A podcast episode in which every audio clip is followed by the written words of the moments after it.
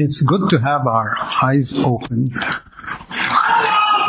to see the mistakes other people have made, not to find fault with them, but to learn lessons for ourselves. A foolish man does not learn even from his own mistakes. An ordinary man learns at least from his own mistakes. But a wise man learns watching the mistakes of others, not judging them, but learning for himself. Can you think of some lesson you have learned by watching somebody else's mistake without judging him? That's very important. Our initial tendency is to judge him. But to say, Lord, there's something I can learn from there. I have read the Old Testament like that. We have proclaimed in CFC through the years that we are not under the Old Covenant. That is the covenant God made with Moses on Sinai with all those terms and conditions, Ten Commandments. We are not under them. We are under a higher law of the Sermon on the Mount.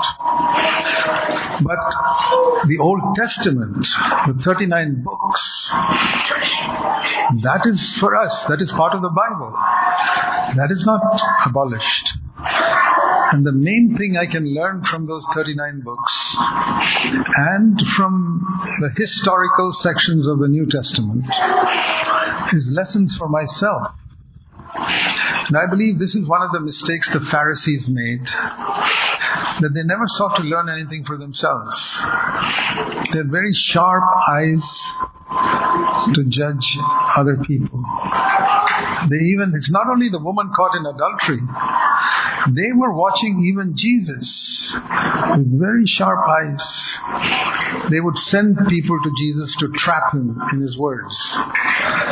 Can you imagine doing things like that? And they were supposed to be the most righteous people of their time.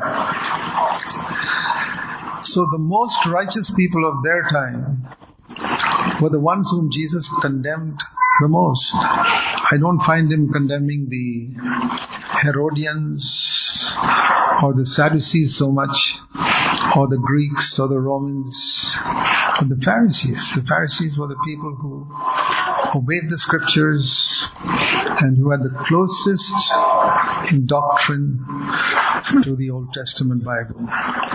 It's a verse I've shown you before. I'd like you all to see it again. And those who haven't seen it before, let me point it out to you. Matthew 23. Matthew 23 is a chapter full of the denunciation of the Pharisees by Jesus. But if you look carefully in the midst of this chapter, there are two good things that the Pharisees, that Jesus said about the Pharisees. There are lots of things that we have to beware of and avoid. But there are two good things. And one of those good things is this. In verse 3, he's talking about the Pharisees in verse 2. Verse 3, he told the disciples, everything that the Pharisees tell you to do, do. What does that prove? That proves that all their doctrines were right. Like, Jesus cannot look at all the religious groups today and say, whatever they tell you to do, do. Impossible. He cannot even look at all the Christian denominations and tell you whatever they tell you to do. Some of you have come out of Christian denominations. Why did you leave them? Because they were teaching some things that were not correct. Not that they were bad people. There were some things in their teaching that was not correct. So think of that denomination you came out from for that reason. Jesus will not say whatever they tell you to do, do. You don't believe in infant baptism. You're not uh, following their methods and many other things which they practice in their Christianity. But when Jesus says about any group, whatever they tell you to do, he's almost giving a certificate saying all their doctrines, their doctrinal statement is 100% right. Which group is that today? Do you feel you belong to a group which has got its doctrines all correct? Well, I don't want to be act humble, but I really believe that what we believe is exactly according to Scripture in everything. So that Jesus may say, listening to our messages and all the sermons preached here, Jesus will say to people who come here, whatever they tell you to do, do. Because what they are teaching is absolutely right. But does he have to say, please don't watch their private lives? The way they do certain things is not right. Their attitudes towards certain people is not right. But their doctrine, you can sign it. Jesus says, I can sign it myself. It's absolutely true. Now, if that is true, we are pretty close to the Pharisees. We might as well face up to it. And if so, we have to judge ourselves and cleanse ourselves. For many years, I have felt that one mark of the house of God, of the family of God, is what is described in 1 Peter in chapter 4. 1 Peter chapter 4 is what I believe is one of the marks of the family of God, the household of God. It's a unique verse. 1 Peter. And chapter 4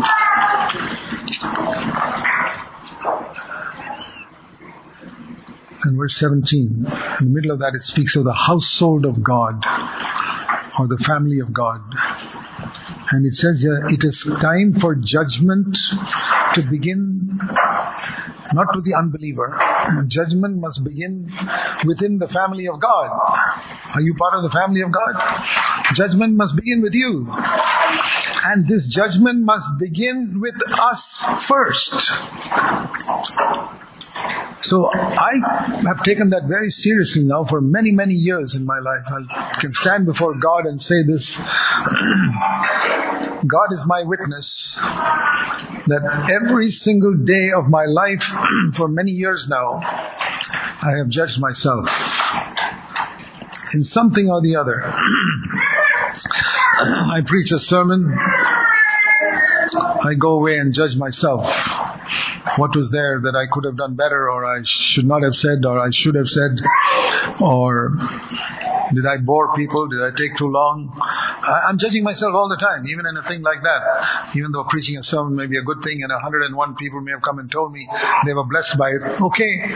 But I still judge myself. I sometimes listen to my own sermons on YouTube and say, Lord, show me, is there something I need to cleanse myself? I do not, that is, a, that is simply saying, I am not perfect. When I judge myself, I'm testifying to the Lord, Lord, I'm not perfect.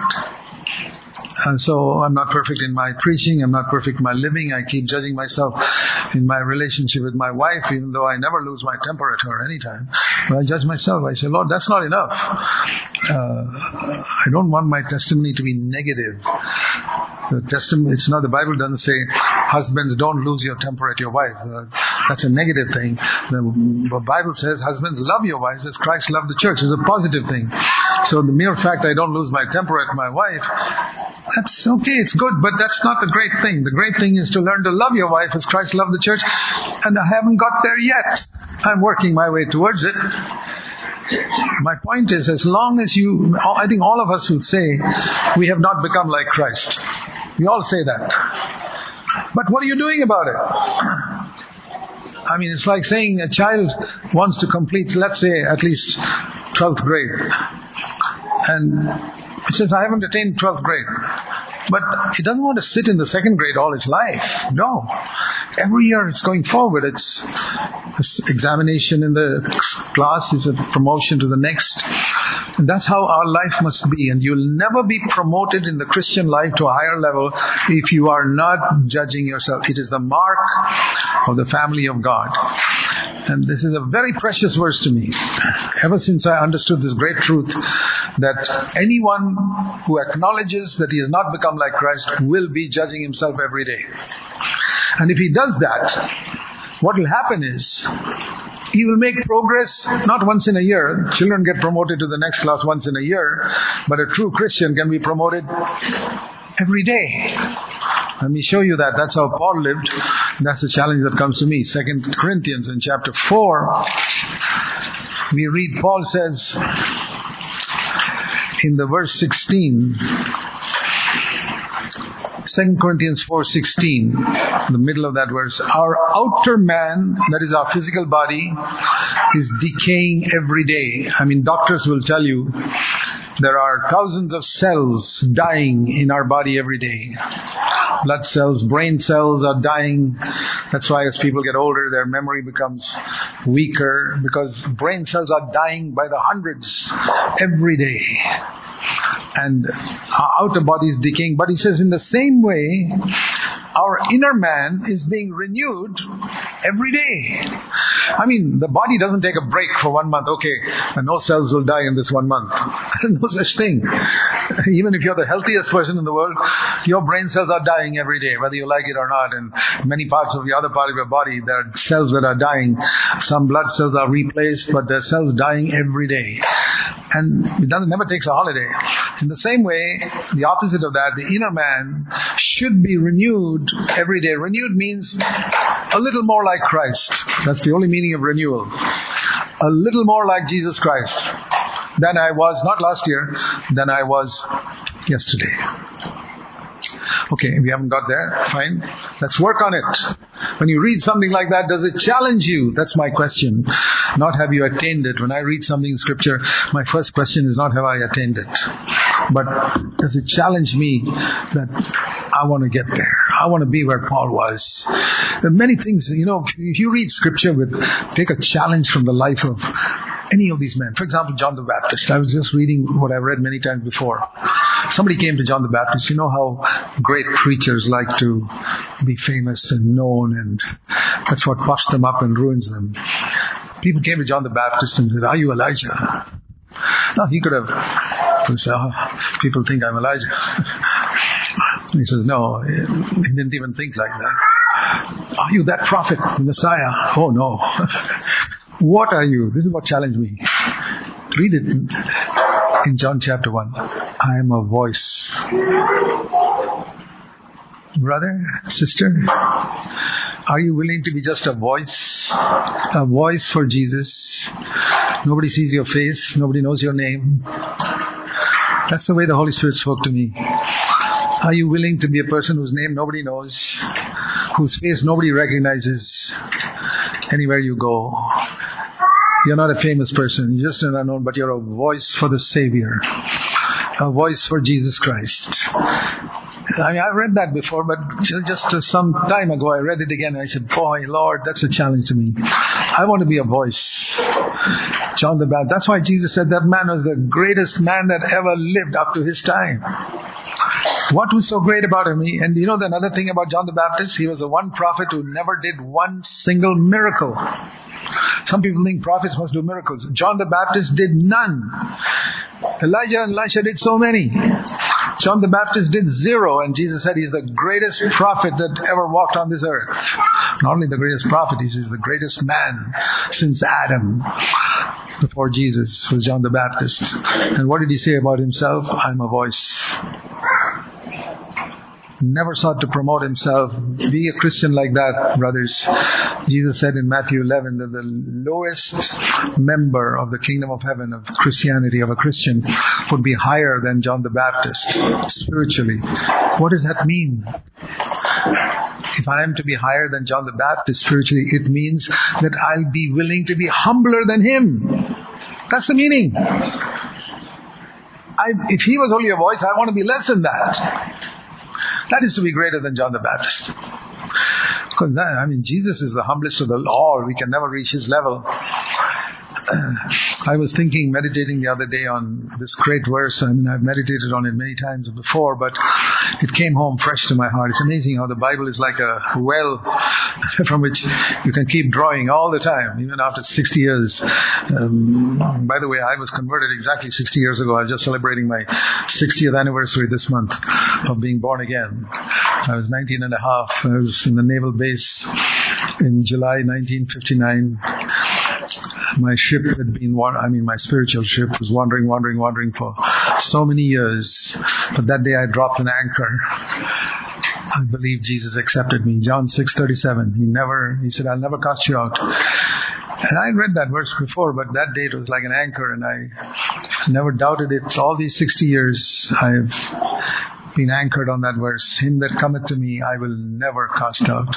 Even though since then I made many mistakes, many blunders, disappointed the Lord, hurt Him in so many ways, took time sometimes to confess my sin, took advantage of the Lord in many ways, but He was so merciful, merciful, merciful, till He finally, after about 16 years of being a born again Christian, the Lord began to open my eyes to the new covenant and to being filled with the Holy Spirit and to knowing God as my Father and to knowing this wonderful truth that God loves me exactly as He loved Jesus. So many things opened up to me. But for me, it took many years to get there. That's, that's increased my responsibility. But it's been my passion since then to really become more. I knew that I realized then my destination was not heaven. Till then, my destination was heaven. Now, my destination was to become like Jesus Christ. It's very different from heaven. I told the Lord, I'm ready to go to hell. If you're there, I'll spend eternity with you in hell. No problem, because for me, I don't desire anything. I don't desire the comforts of heaven. I desire Jesus. And when I stand before the Lord, as we all will stand in the day of judgment, I don't know whether you realize that the fact that we are going to stand before the Lord should bring within us a great reverence and fear.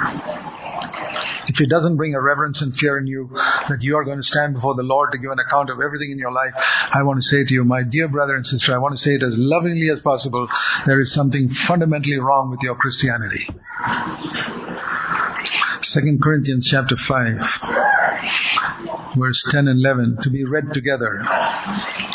2 Corinthians 5:10 we must all appear before the judgment seat of Christ so that we will be recompensed recompense means rewarded or punished accordingly for the deeds we did in our body according to whatever he's talking about believers now whether what we did was good or bad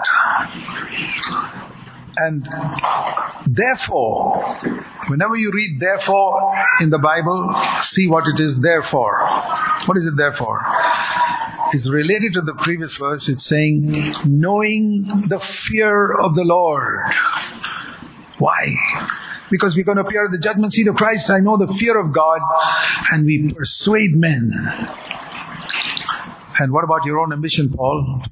Verse 9, in light of the judgment seat, we have only one ambition. Whether at home in heaven or absent from home here on this earth, one ambition to please Him.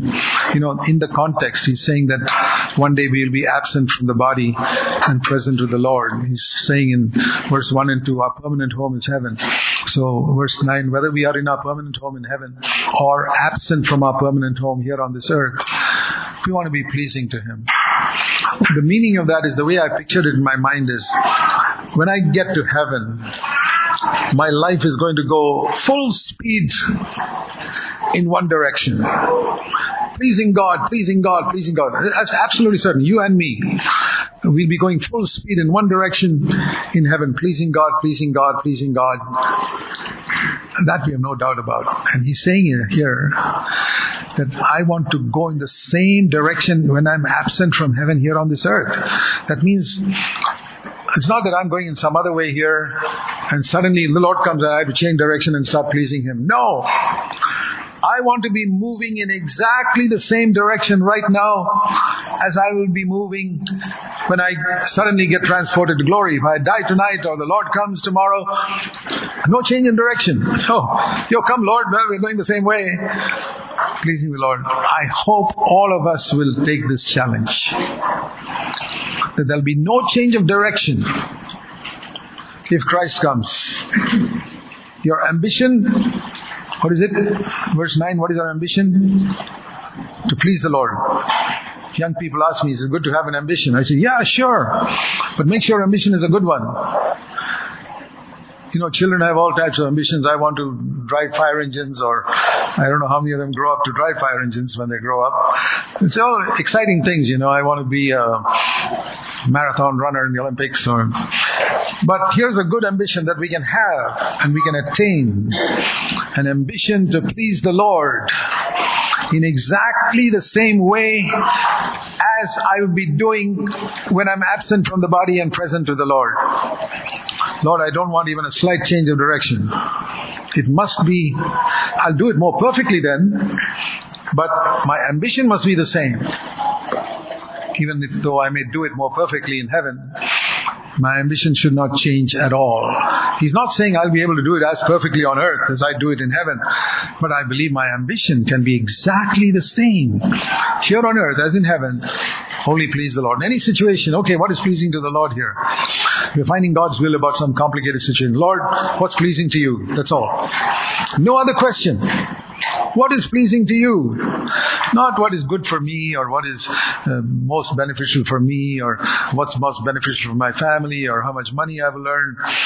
Okay, okay. Those are the things worldly people have as their ambition and those are the things that we also had once upon a time, but I hope we are converted. I hope you have turned around from that to say, now I want to please the Lord. And don't think, you know, there's a word in English called spoil sport. Spoil sport means someone who likes to mess up your life in some way by spoiling your. So sometimes people think God is a spoil sport. If I yield completely to Him, He'll mess up all my. He'll tell me to take the worst possible job and uh, go and live in the most difficult place on earth to live. What a crazy idea! Do you think your earthly father will do that to you? Any of you, would you think your earthly father would try and plan something like that for you?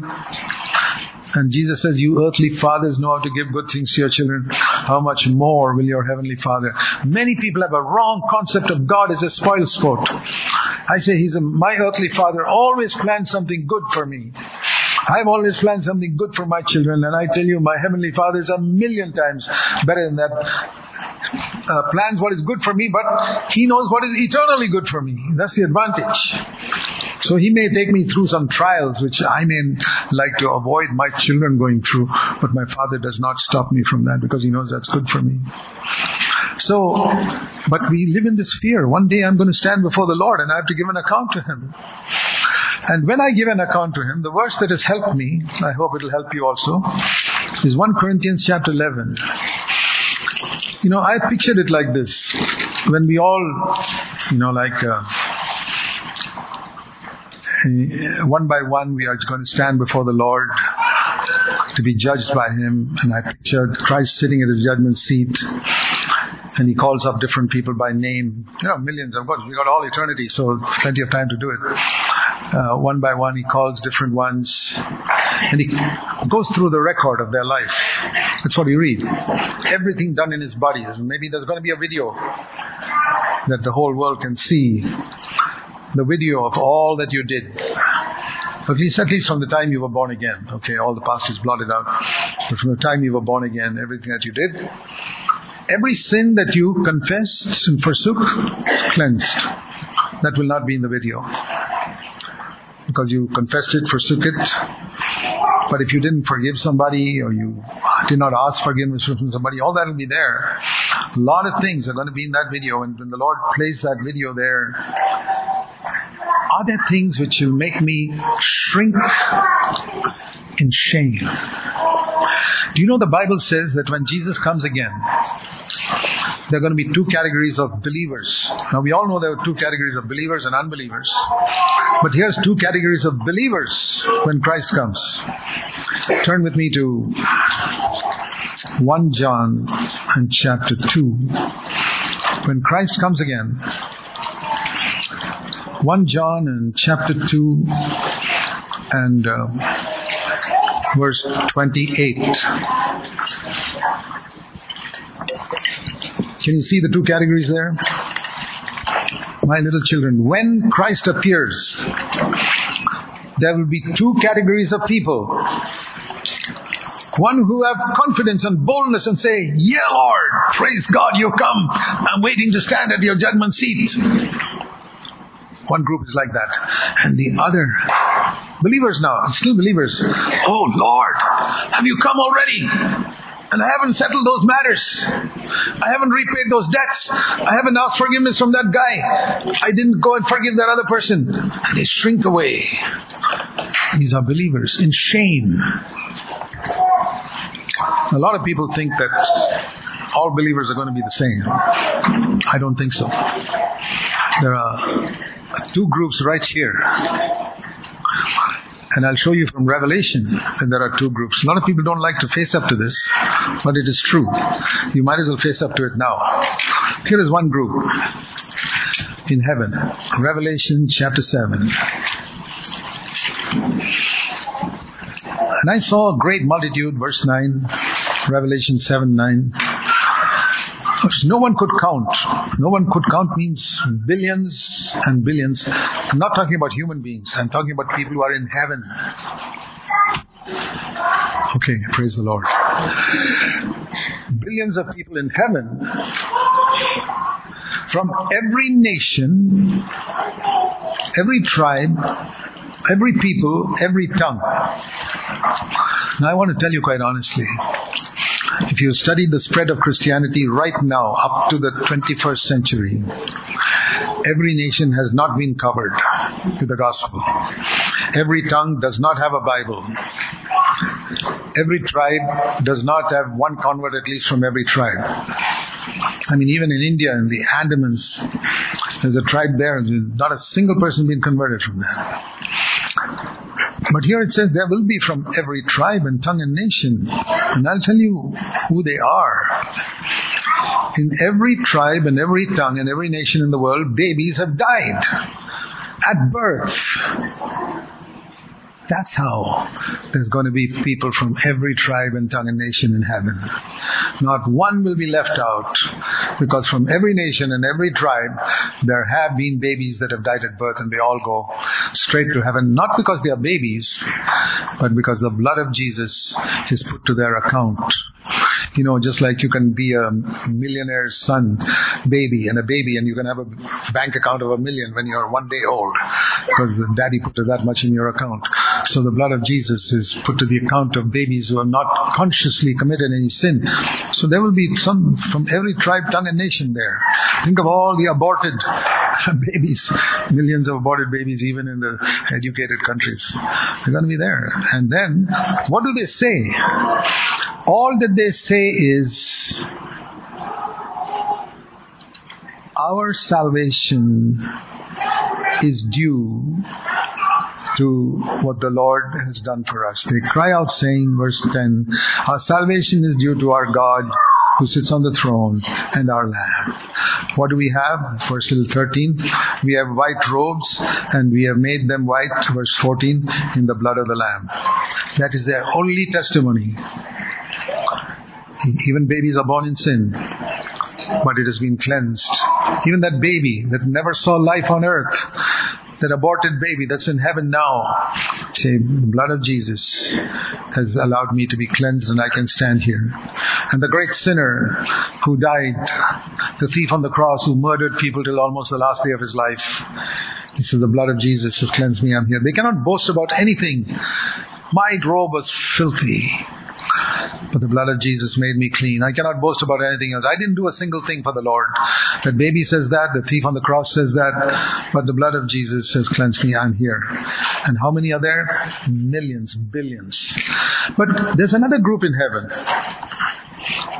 which is a little smaller group. The first group is so big you cannot count them. The second group is small enough to be counted. I mean, it's fairly large, but it's small enough to be counted. Revelation 14. Remember, Revelation is a book of symbols. So when it says 144,000, it's not literally 144,000. The meaning is, in Revelation 7 is a number that cannot be counted.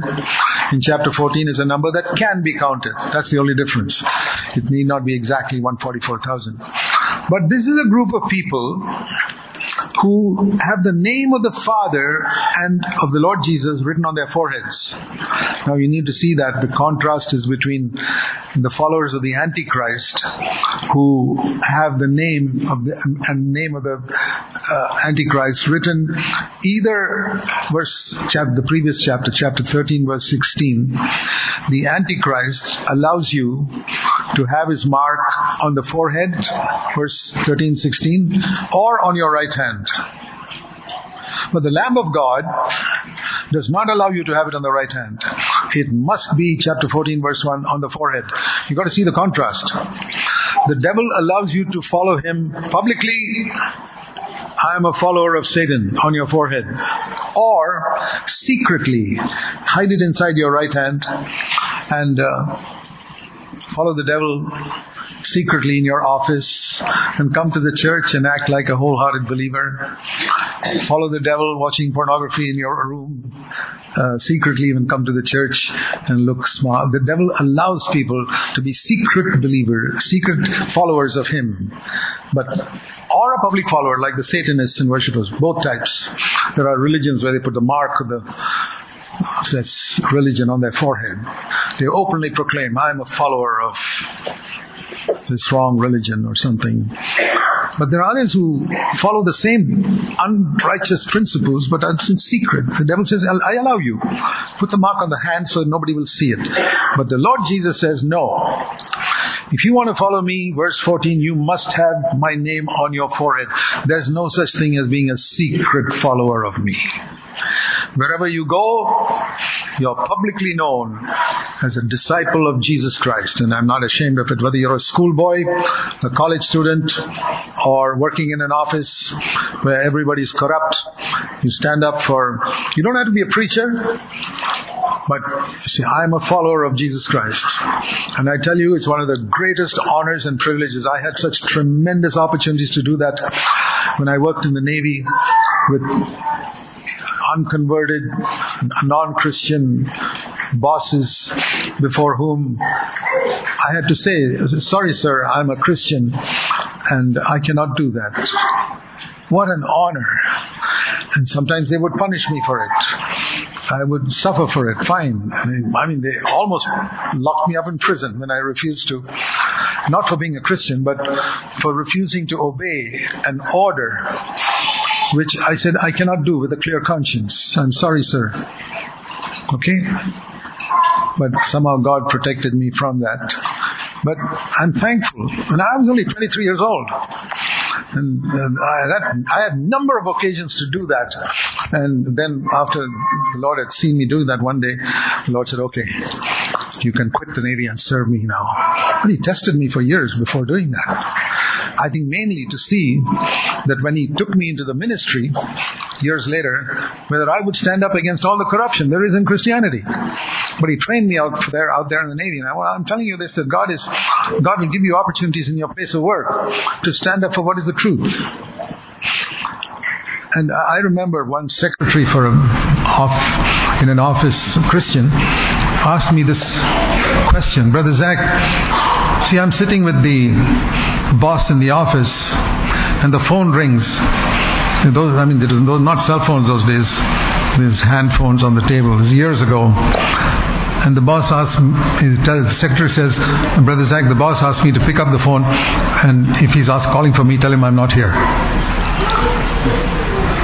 What should I do? So I said, you discover it only when you pick up the phone, what is, who is asking for. So here's what you should do.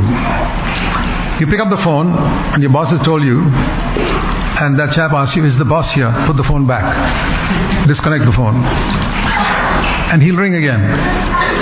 Now tell the boss, sir, please ask somebody else to answer the phone now. Because the chap's going to call again. I'm a Christian. I cannot tell a lie. You may lose your job. I tell you in Jesus' name, you'll get a better one. I've seen people this is what I've taught and I've seen ex- people experience it. Because the one verse in scripture which says, those who honor me, I will honor. I've experienced it myself so many times. Once I got a transfer in half an hour after I took a stand for something. I was turned out of my job and given another one. I said, praise the Lord. So, those are precious experiences. So, have the mark on the forehead, but this number is very small. And what is the characteristic of them? It says here they one. Uh, as described in verse 4. They followed the Lord, the Lamb, wherever he went. Wherever Jesus went, they looked for the footsteps of Jesus and they walked there. Always looking for the footsteps of Jesus. Sometimes it's not very pleasant. I remember when religious people took me to court once in India, the Lord spoke to me the first day I stepped into the court. He said, Don't forget, religious people have taken me also to court 2,000 years ago. Look for my footsteps here. I said, What are those footsteps? Faith in a loving Heavenly Father and love for your accusers. I said, Great, that's what I'm going to walk in. Faith and love. Faith in my Heavenly Father controlling all circumstances here in the court and love for those people accusing me there to love them and bless them when I meet them. Good. I did that. That's a wonderful experience. So follow the Lamb wherever He goes. It's not always easy. Jesus didn't have an easy path. But it's wonderful to be in that small group of people, not like the millions who say, oh, the blood of Jesus has cleansed me. I was a rotten sinner, but somehow the blood cleansed me. I'm here. That's great. Praise the Lord, brother. You're my brother in Christ. But I want to have to, I don't want to be like the dying thief. What do you think regret the dying thief has in heaven today? Oh, I wish I had lived at least one day for my Savior. I did not even get one day to live for Him. Think of the regret that man has. I got saved and I died immediately. And he'll tell you, you guys are so lucky. After you got saved, you had so many years. I hope you did something for the Lord in those years. That's what the dying thief will tell you and me. And I want to say, yes, my brother, the Lord gave me 60 years after I was converted and I could do things for him. I hope you'll have some testimony like that. That you followed the Lamb wherever he went. And it says here, they were those who kept themselves, when it says they were verse 4, they were not defiled with women. The women mentioned are the daughters of Babylon. You read that in chapter 17. Corrupt Christianity is called a harlot system, full of harlots, spiritual harlotry. And this is a group that kept themselves from the spiritual harlotry of the daughters of Babylon. Babylon and his daughters, it speaks in chapter 17. They did not defile themselves with compromising Christianity. Babylon is compromising Christianity. So that these are the things that we need to judge ourselves in. And 1 Corinthians chapter 11 tells us how we can be ready for the coming of the Lord. 1 Corinthians 11. Think of this day when we stand before Jesus and He judges all human beings. There are many things we regret for failures. We ask God to forgive us and repent from those failures. You know, when I think of the Apostle Paul, he lived 67 years and then he was beheaded by Nero, the emperor. Out of those 67 years, 30 years he did wrong things. What type of wrong things? Worse than you and me. He persecuted Christians and killed some of them. Anybody here done anything like that? Imagine having a record where I have persecuted God's people and killed some of them, then I get converted. I know I regret the years where I disappointed the Lord so much. But you know what the result of that was? When I meditate on those years, I say, Lord, I'm going to run much faster because I wasted so much time. It's like that Olympic runner I saw in a video of one of those recent Olympics, one of those African long distance runners. He tripped and fell and he got up. You know, once you trip and fall in a race, it's almost impossible to win. This guy tripped and fell and got up and ran and came first. I said, wow, what an example for me. Because he, he said, I've got to make up for this time I lost. That's exactly how I felt. I said, Lord, I've lost a lot of time by being half hearted and not serious in my Christian life. I have to make up for it. I can't be like all these other young fellows who sort of slowly move along at a steady pace. I have no time for that steady pace. I've got to go full speed because I wasted so much time. I've told people in my own home church, I said, many of you guys are learning things at the age of 17 and 18, what I learned when I was 36. So you have much more opportunity if you come to my age, 80, to go way much further than I have come in the Christian life. But when I see the way you're living, I don't think you'll beat me.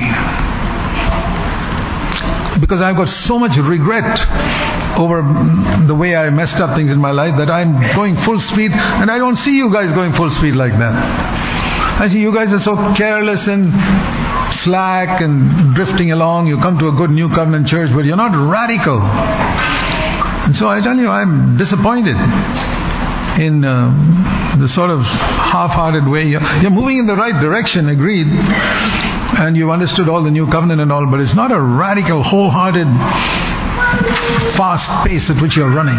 That's how Paul felt. I've messed up so much of my life. I've done so many evil things. Peter, Paul, Peter, John, James, and all haven't done it. I've got to run. And that's why God picked him up and used him so much. There's no partiality with God. There's no partiality. He's a rewarder of those who diligently seek Him. He says, if you seek me with all your heart, you will find me. Whoever you are, there's no partiality with me. So 1 Corinthians 11, come to this verse, has been a tremendous help to me. When the Lord judges everyone, it says here, 1 Corinthians 11,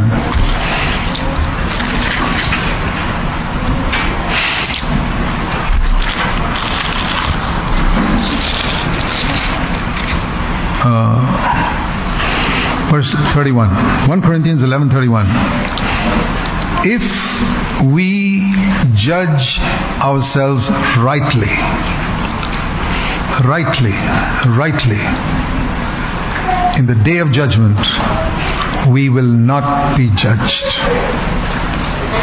what a promise that means my turn comes to stand before the Lord. The Lord calls out Zac Poonen and I come and stand there. And the Lord opens the records, the video. No, Zac, nothing to be judged. Wow! Can you imagine how excited I'll be? Is there anything on earth to compare with that? Well done, good and faithful servant. There's nothing to be judged. It says here, there'll be nothing to be judged. Why? Because I tried my best to judge myself every day from the time I got light. And I decided to run faster than the others because I wasted so many years of my life. Dear brothers and sisters, take it seriously. We can glory in the fact, like the Pharisees, Jesus says, all that this church says to you, do, do. NCCF is teaching the right thing. Everything they tell you to do, do. Believe what they do. This is absolutely the right doctrine. You won't find another church like that in California. Great. It means nothing. You can boast about it, glory about it, but it'll mean nothing when you stand before the Lord if you have not judged yourself rightly. That born again, God fearing man from the Roman Catholic Church may be ahead of you because he judged himself rightly. His doctrines may have been wrong, but the Lord will say, Look at that, what man did with that wrong doctrine. And how you should have been way ahead of him with all the right doctrines. To whom more is given, more will be required. I've had some people tell me, Brother Zac, my life, I can't progress much because my wife is so half-hearted and not serious disciple. I say, you know what will happen to you in the day of judgment? When you stand before the Lord and give that excuse, Lord, I couldn't wholeheartedly follow you because my wife was such a drag on me. The Lord will say, hey, let me call that man from there. That man from that country, come here. He'll call him before you and say, I'll show you a video of his life and show you what type of wife he had. you see that? How she yelled and screamed at him and did all types of things against him. But see what a wholehearted life he lived. What do you have to say? Your mouth will be shut. John Wesley was one of the greatest men of God who lived on this earth and is a witness for Christ. He had a wife who was really unconverted would pull his hair in the presence of his senior co-workers. He, she would open up the letters which he had written for posting, and when he was away, he would, she would open up and write some other nonsense inside that, in those letters, fold it up, stick it, and mail it. Have you got a wife like that? Don't ever complain that your wife or your husband is not wholehearted. There is absolutely no excuse. God's grace is sufficient to overcome every single problem. You have only yourself to blame if you sin. You have only yourself to blame if you're not becoming more like Christ at least every year. And people around you should be able to listen to it. Whenever I hear some couple comes to me and some brother says, Brother, I've been listening to your message for 10 years. I, I say, I want to ask your wife whether you've become a better husband. Otherwise, what are you saying you've listened to me for 10 years? Let your wife tell me that you've become a much better husband in 10 years. Ah, oh, then something has happened. Otherwise, it's just knowledge. It's very easy for people to listen to me and get a lot of knowledge, correct knowledge. But it doesn't help to know that 2 times 2 is 4, 2 times 3 is 6 is all accurate, but how does it help you spiritually? So it's very, very important, dear brothers and sisters, to be ready for the coming of Christ with judging ourselves rightly and having no regret when we stand before the Lord. May the Lord help us. Let's bow our heads for a moment. Thank you, Father, for your word, which is a lamp to our feet and light to our path, and above all, the life of Jesus which is a tremendous example for us to follow. Please help us, we pray. Everyone here, Lord, we know you have great plans for this church and for the truth that is proclaimed here that can transform lives and families.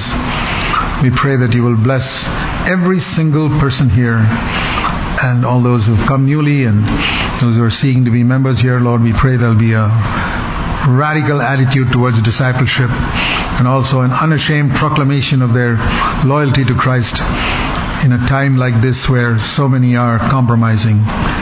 Help this church and everyone here to be true to you. We know we will have no regret when we stand before you face to face.